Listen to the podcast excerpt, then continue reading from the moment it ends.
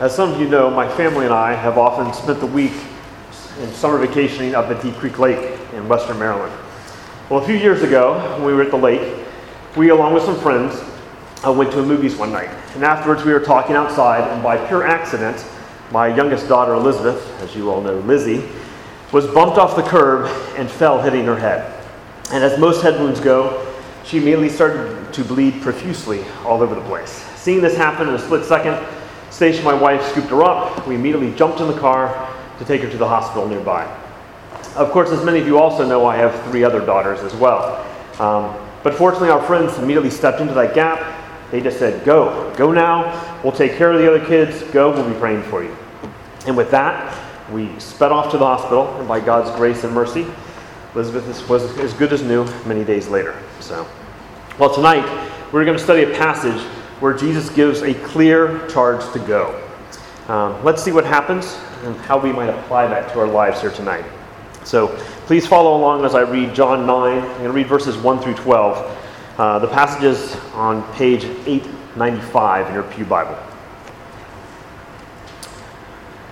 As he passed by, he saw a man blind from birth. And his disciples asked him, Rabbi, who sinned, this man or his parents, that he was born blind? Jesus answered, It is not that this man sinned or his parents, but that the works of God might be displayed in him. We must work the works of him who sent me while it is day. Night is coming when no one can work. As long as I am in the world, I am the light of the world. Having said these things, he spit on the ground and made mud with his saliva. Then he anointed the man's eyes with mud and said to him, Go, wash in the pool of Siloam, which means sent. So he went and washed and came back seeing. The neighbors and those who had seen him before as a beggar were saying, Is this not the man who used to sit and beg? Some said, It is he. Others said, No, but he is like him. He kept saying, I am the man. So they said to him, Then how are your eyes opened? He answered, The man called Jesus made mud and anointed my eyes and said to me, Go to Siloam and wash. So I went and washed and received my sight. They said to him, Where is he? And he said, I do not know. Well, tonight we're going to focus on verse 7. But I think it's important for us not to miss the context, so let me just open that up a little bit to verses 6 and 7. Let me read those again quickly. Having said these things, he, Jesus, spit on the ground and made mud with his saliva. Then he anointed the man's eyes with mud and said to him, Go, wash in the pool of Siloam, which means sent. So he went and washed and came back seeing. So there's actually a lot here, like often in Scripture. And to be honest, I don't plan to unpack this whole passage that's more time than we have here tonight. But it is important to see the key themes. And as such, let me give you a little bit of context as we enter our passage. Jesus has recently been in the temple, and some Jews were attempting to stone him for claiming to be God. The scriptures tell us that Jesus hid himself and left the temple. So he's still in Jerusalem, though perhaps keeping a bit of a lower profile. And it's in this context that he passes by the beggar. Fundamentally, our passage shows Jesus performing another miracle. It's just one in a series of miracles that Jesus performs throughout the Gospels. But before we press on, I think it's important to realize why does Jesus do miracles? He does not primarily do it because he can, like we would if we could actually do miracles. And he doesn't primarily do it to show off his power so that people would listen to him in the future, though I'm sure that also had an effect. No, primarily he, he uses miracles to reinforce his teaching. And thus it's important for us not to miss Jesus' teaching, as this miracle is primarily there to underscore it. So, what is Jesus' teaching here in the passage? What is this miracle meant to illustrate or to highlight or to reinforce? As with many miracles, it generally reminds us that he is the Messiah. Looking at Isaiah 42, 6 through 7, we read, I will give you as a covenant for the people, a light for the nations, to open the eyes of the, that are blind, to bring out the prisoners from the dungeon, from the prison, those who sit in darkness. Giving sight to the blind is one of the key prophecies that describes the Messiah and his work. And if you continue to read in Matthew chapters 9, 12, 15, 20, and 21, Jesus heals the blind on many different occasions. So as we look at this episode more closely, let's understand his message and how we might apply that to our lives here. And I'm going to break this down in two very simple points tonight God's work and man's response. First, let's look at God's actions in this story. The scriptures tell us that as Jesus simply passed by the blind man, Jesus saw him. The implication is that Jesus stopped and saw this man in need. Interestingly, the disciples seem to care a lot more about the situation than the man himself. They were trying to determine who was to blame for these tragic circumstances. But Jesus was concerned about the man, and he had compassion on him, as we will see shortly. As for the theological question at hand, Jesus is quite clear that neither the man nor his parents were particularly sinful that merited this tragic situation. In fact, Jesus confirms that no specific sin was responsible for the man's blindness. The fallenness of the world can alone explain the tragedy of these sorts of circumstances, both then and today. The impacts of sin writ large have caused this world to be a difficult, broken, and challenging place, as we read about in Genesis 3. But here, similar to the passage in 2 Kings this morning, God has a sovereign right as the creator of the universe to set the situation in order to glorify his name. And this is just one of those instances. Jesus tells us the man is blind so that Jesus may be shown once more to be the Messiah. Specifically, Jesus teaches that he is the light of the world, even for the blind who only experience darkness. Jesus had already introduced himself as the light of the world back in Matthew chapter 8, 12 and verses 12 and 13. Interestingly, in Matthew chapter 8, Jesus spends most of that conversation defending his testimony about himself against the Pharisees' accusations. And in that exchange, he validates that his testimony is true because it comes, be, comes from both him and the Father. Here, it's clearly not the case because the blind man literally validates it with his own direct testimony, as we'll see later on.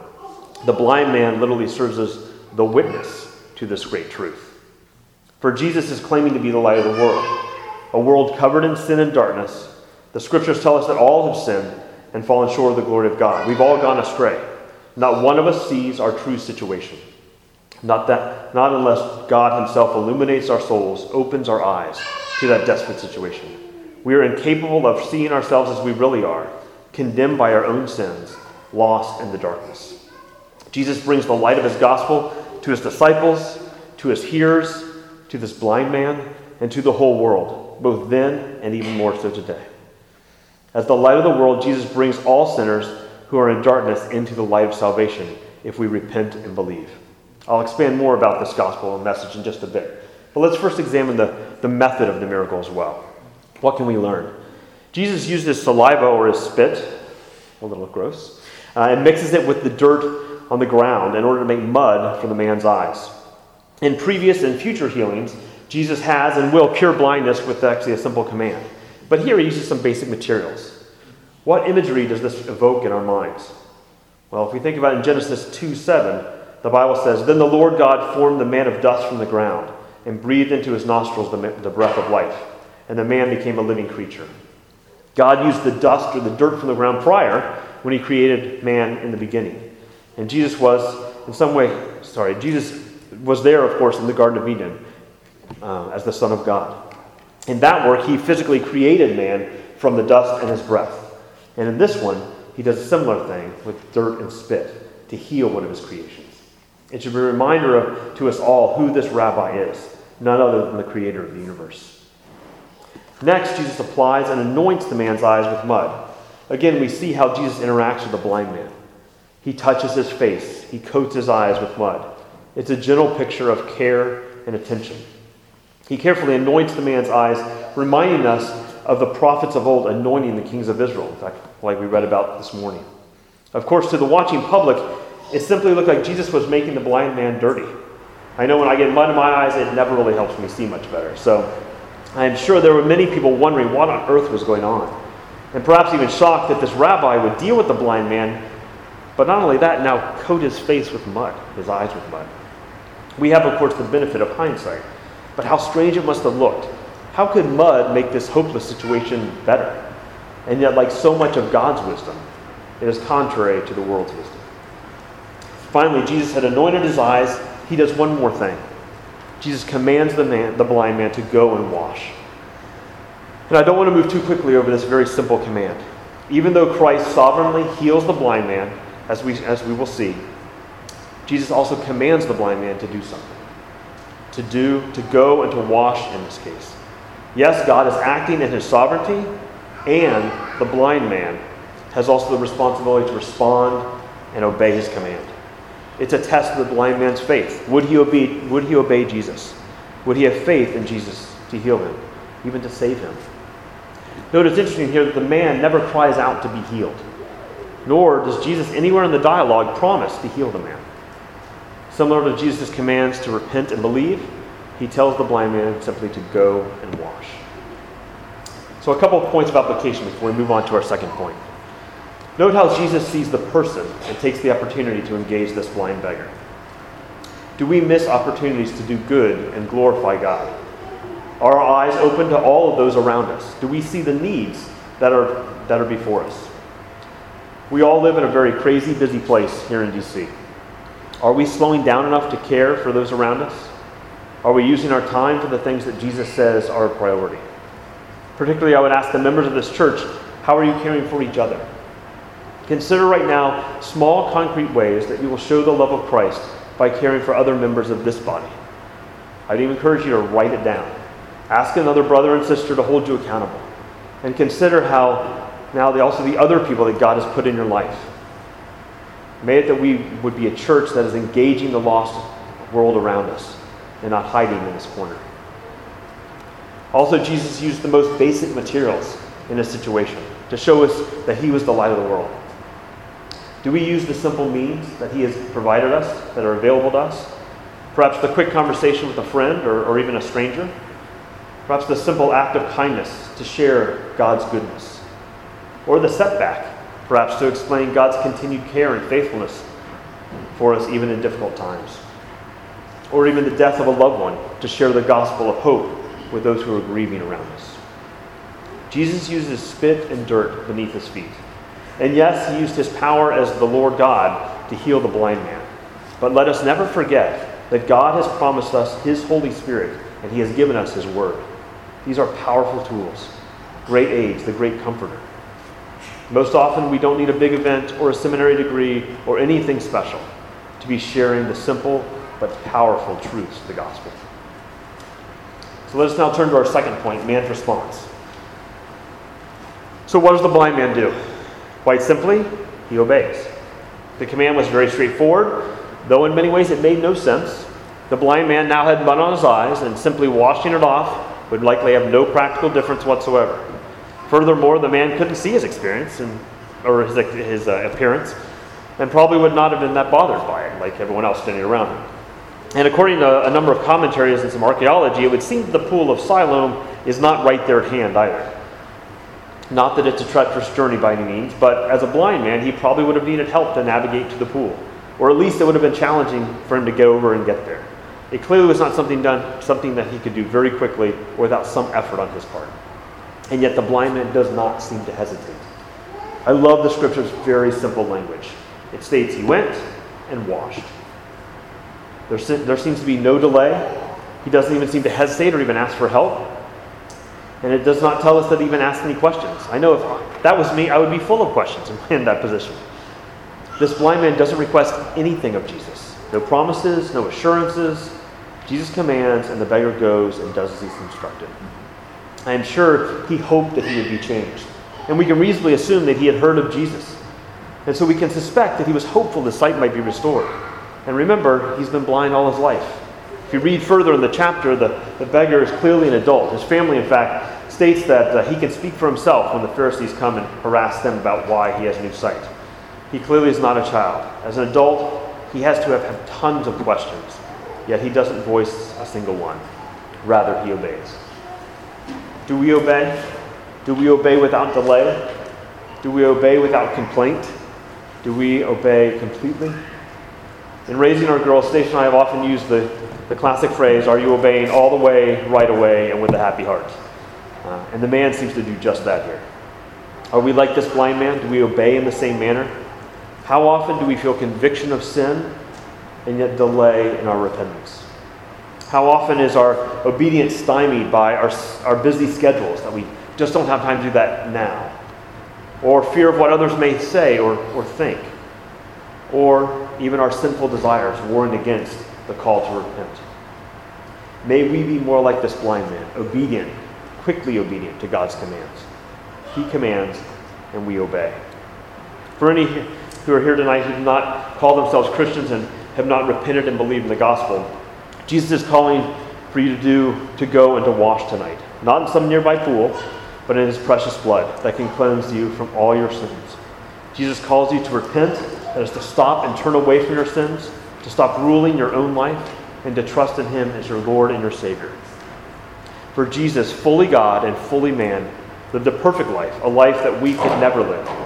And he died on the cross, taking the punishment for your sins and for my sins, and was raised from the dead and lives at the right hand of God the Father Almighty.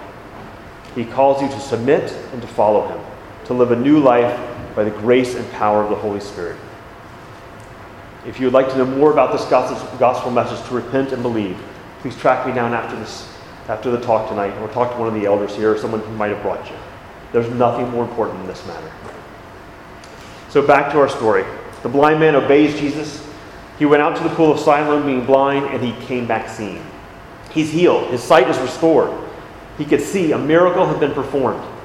He had to be overwhelmed. But again, the Bible is very mere on this point. In fact, it doesn't say that much about his reaction. But the one thing it does tell us is that he came back. And it doesn't tell us why. Note that Jesus didn't provide him any additional guidance to, to, to go wash and come back and repent. But I think we can assume that the reason he came back was to find Jesus. And perhaps the people around, who were around when he had mud rubbed on his eyes. But I suspect it was primarily to find Jesus. I say this based on the rest of the chapter, which again I'll encourage you to read later. Well, who does he find? While Jesus is no longer there, the other people still seem to be around. And not only are they not particularly thrilled to see him, but they seem to be confused by his return and uncertain that this is, this is even the same man. I love how they, they seem to be debating the point while he is there among them. I suspect they were used to talking in front of him all the time without really including him in the conversation. Perhaps it was because it's often hard for blind people to enter into and stay engaged in multi-person, multi-person conversations. They can't see the visual cues that, that allow us to communicate pauses and, and transfer the discussion. Or perhaps it was because these people were used to ignoring the blind man who was a beggar. He was beneath them, he was something not to be considered. Regardless of why, this seemed to be happening again. And of course, he's right there now and he can see the whole thing play out. Thus, the Bible says he kept saying, I am the man. It's almost like he was saying, Hello, I'm right here. I'm, I'm right here. You don't, need to, you don't need to talk about me. I can talk myself. Well, he tells the crowd what happens. And they are confused. And so they take him to the Pharisees and he tells the Pharisees what happened. And when and even, even when some of them don't believe him, even when the Pharisees start pressuring him, even when the Pharisees cast him out, he continues to tell of Jesus and his work. He doesn't change his story. No, he stands firm, he doesn't waver. Now his sight has been restored. He can now do anything he wants. And Jesus, again, did not tell him to do anything further. But the beggar is looking for Jesus. And Jesus later on finds him. And I, I say this because later on, at the end of the chapter, the beggar believed that Jesus was Lord, the promised Messiah. And we read in verse 38 the beggar says, Lord, I believe. And he, the beggar, worshiped Jesus. The beggar's response is one of belief and trust and worship. Brothers and sisters, are we listening to Jesus? Are we going? In Matthew 28, it, it calls us to go and to make disciples. Are we doing that? Are we telling people about the Lord and Savior Jesus Christ and his eternal life giving gospel? Are we going to our, our families, our friends, our work colleagues, our, our neighborhoods, even to the greater world, speaking of these gospel truths? I would encourage you consider one person or even one group of people that you will speak this week about Jesus. Who will you tell the good news? Will you go? Let's pray. Dear God Almighty, we thank you, dear God, the way that you continue to show us your love. We thank you the way you showed your love, your care, and of course your healing hand to this blind beggar.